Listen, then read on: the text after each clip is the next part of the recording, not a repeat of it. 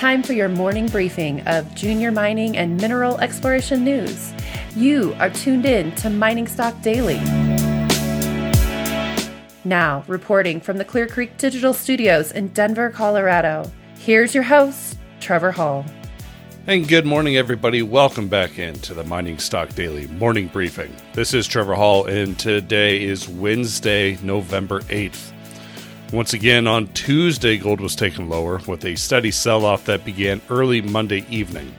Gold fell from $1,984 to as low as 1963. Interestingly, the price bounced when the COMEX opened and traded back up to 1976 by the time the COMEX closed. 1976 was also the afternoon settlement price. Silver followed this same price path as gold falling from $23.15 Monday evening to as low as $22.50 before bouncing during COMEX trading up to $22.75 and settling the afternoon at $22.71. The mining stocks were pounded mercilessly lower, with the GDX down almost 2% and the AMX Gold Bugs Index down 2.7%. The Mining Stock Journal noted that it's unusual for the AMX Gold Bugs Index, which is composed of a handful of the largest mining stocks, to underperform the more broadly based NYSE Arca Gold Miners Index, which is tracked by GDX on a day when the sector gets pounded. The newsletter also commented that the precious metals sector is working off a technically overbought condition as well as fighting off poor investor sentiment towards the sector.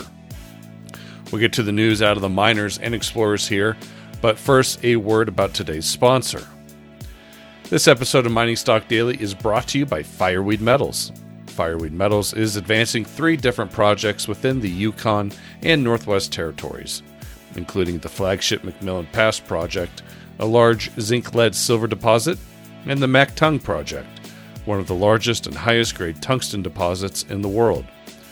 Fireweed plans to advance these projects through exploration, resource definition, metallurgy, engineering, economic studies, and collaboration with Indigenous people on the path to production. For more information, please visit fireweedmetals.com.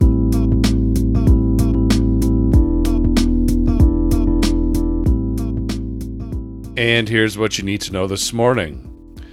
Heliostar Metals reported results from two diamond drill holes at the parallel panel target at the Ana Paula project in Mexico. The parallel panel target is 50 meters north of the high grade panel and was identified by the company as a new target over the past couple of months. Hole 309 is at the eastern end of the currently defined parallel panel and returned 147 meters, grading 4.13 grams per ton gold from 37.5 meters down hole. Within that, the hole encountered 16 meters, grading 11.2 grams per ton gold from 77 meters downhole in that target. That same hole encountered additional subzones in the high grade panel, including 7 meters of 14.5 grams per ton and 8.6 meters of 8.7 grams per ton. Hole 308 tested the parallel panel over 140 meters west of the hole, the 309. It returned 14.8 meters, grading 5 grams per ton gold. Heliostar Metals trades on the Venture with HSTR and on the OTCQX with HSTXF. Kodiak Copper reported results from its drill program on the MPD copper gold porphyry project in British Columbia. Today's results come from the first holes at the Man zone and returned 75 meters of 0.34% copper equivalent in the first hole and 116 meters of 0.45% copper equivalent in hole 2. Man is located near Kodiak's Gate Zone discovery, less than 2 kilometers to the south and along trend. The company says porphyry mineralization at Man correlates well with the combined 3D induced polarization, resistivity, and chargeability anomalies that extend to significant depths, confirming Kodiak's exploration model. Kodiak Copper trades on the venture with KDK and on the OTCQB with KDKCF. Reyna Silver reported assays from three holes at the Medicine Springs project in Elko County, Nevada. All the structures show multiple stages of high grade mineralization surrounded by wide zones of dispersed mineralization. Results included 1.3 meters of 33 grams per ton silver, 11.9% zinc, and 3.4% lead, 1.5 meters of 304 grams per ton silver, and 2.35 meters of 217 grams per ton silver. The company says these results reinforce Medicine Springs as a prime candidate for a large scale, well mineralized CRD system. And the technical team is incorporating all these new results into a refined district model for, for drilling next season.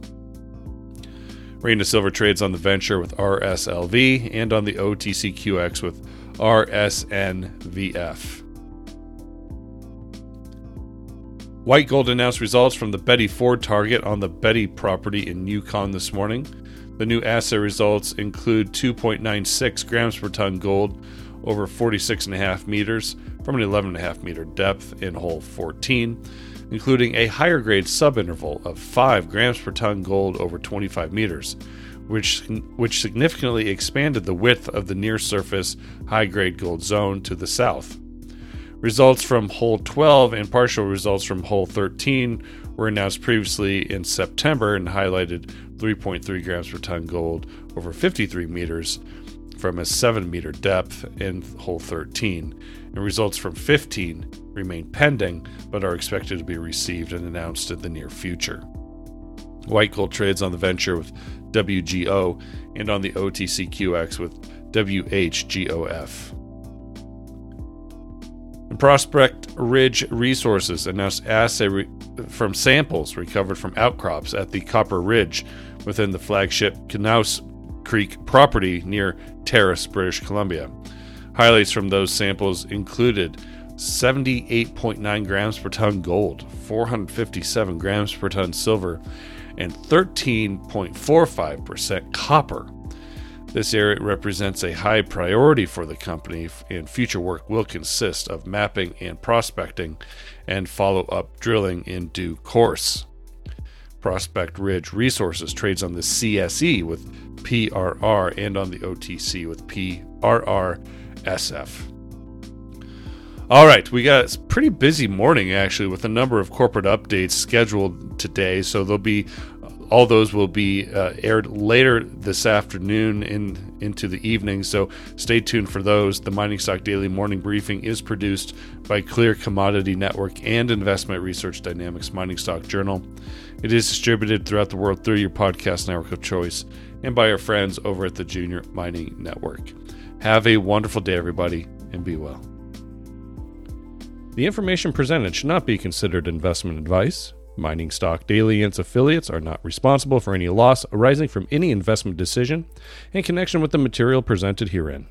Please do your own research or speak with a licensed financial representative before making any investment decisions.